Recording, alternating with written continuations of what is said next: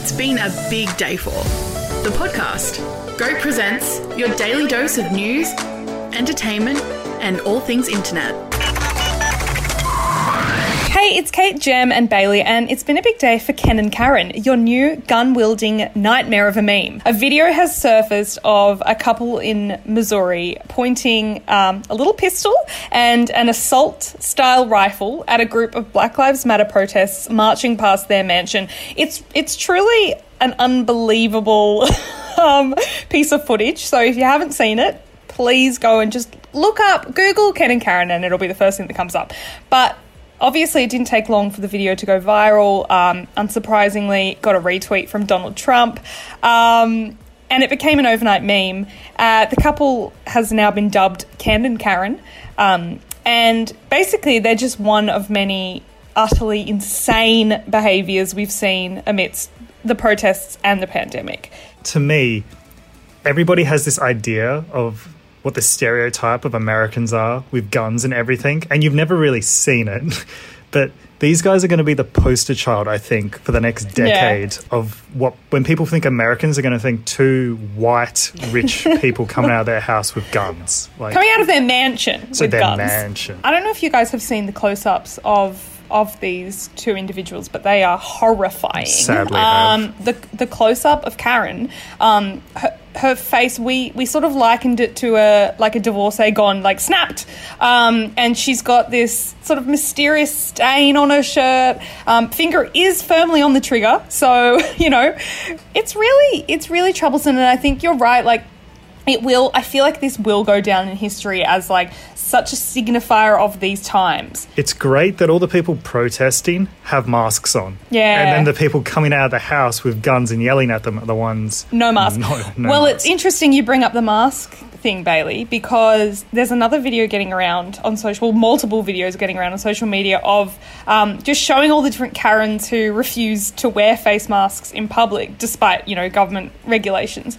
Um, some of them are hurling abuse. Um, others are literally coughing at the bystanders that are filming them. Like, I find myself just like, oh, I find it very difficult to watch those videos. One of them was like my favorite because she was like, "Why would I hide this smile? It's a it's a mask." It is mm. to help people. the arguments are ridiculous. Like some of the ones, so the, it was all from this one um, Palm Beach County community meeting where this whole crew of Karens got up and like, took the stand to speak out against this emergency order to require face masks. Um, and the excuses were, mm, wow. So one of them was they want to throw God's wonderful breathing system out the door. I mean, do we really need to even go into that? That's a whole other can of worms. As somebody who had asthma as a kid, I can say that it's not the best. Yeah, look, I actually also have asthma, Jamison, very mild, but I can agree with you on that. Oh my like, god, me three. This is just the asthma oh my god, whoa. Another excuse was um, how will young children be able to know this one, sorry. How will young children be able to know who the dangerous deviants are, like pedophiles and humans in the sex trafficking? The fact mm. they're using the word deviant is like enough to know, just to tune out. Like, who calls people deviants in 2020? Well, I didn't think that when a child sees the bottom half of a face, they go, whoop, that's a deviant. I mean, stay away. I think, I, I, don't understand why so many people are against masks because I, th- I think a lot of people look better in masks because it's covering half your face. So, like, low key, a lot of you people. You heard it here first. Bailey has given it the um, hot fashion item of 2020 approval from Bailey Cumbers. So get on a mask. Um, one of the other great excuses was not really excuses, more of a statement, really. She said, I don't wear a mask for the same reason I don't wear underwear. Things got to breathe. Now, I will just remind you that Palm Beach County, as of late last week, Palm Beach County recorded 5,808 new COVID 19 cases and has already seen 495 deaths as a result of the virus.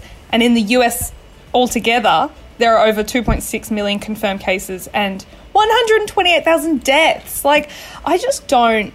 That number's going to go up as well. Yeah. That's the terrifying yeah. thing. Uh, right at the beginning of this, you know, people were saying wearing a mask and staying home and following all those rules is not even really about you, it's about protecting other people. Yeah. And that's the that's that selfish sort of thing that I don't think people are fully realizing. They just go, I don't want to be told what to do, therefore I'm against it. I forgot his name, but that guy that single handedly brought down the NBA. He was like, I'm not scared Oh, of coronavirus. yes. Touched all the oh. microphones. Rudy Gobert. Walked out. Yeah, walked out of the press conference. A day later, tested positive. That actually feels like a year ago. Yeah.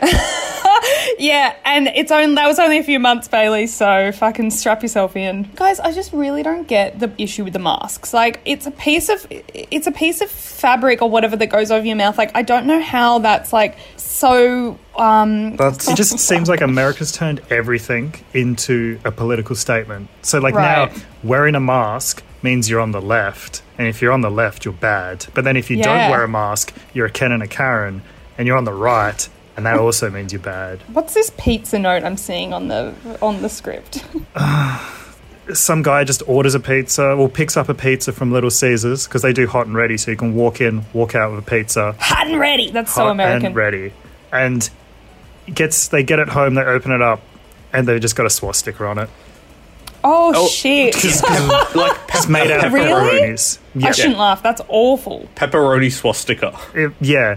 Like they found the two guys who did it. We still don't know their reasons, but they've been fired. But it just kind of feels like was it a joke? Because it wasn't targeted. It wasn't like the guy called up and they made it for him. Anybody could have got this pizza. So it's Right. just. It did they I- think Do, do we think it was just joke? some awful prank? Like To do Yeah. something like this is a political statement. Best case scenario, what was going to happen? Do you think that they would like it? Kind of ties into the whole master bedroom story as well. Oh, what's that? that's that? happening as well? So in Houston, they're getting rid of the terms uh, master bedroom because it has ties to slavery. yeah. Oh. And Do you know what? Isn't so- that crazy that like I've never even known that because it's we've become so desensitized to these terms. That's crazy.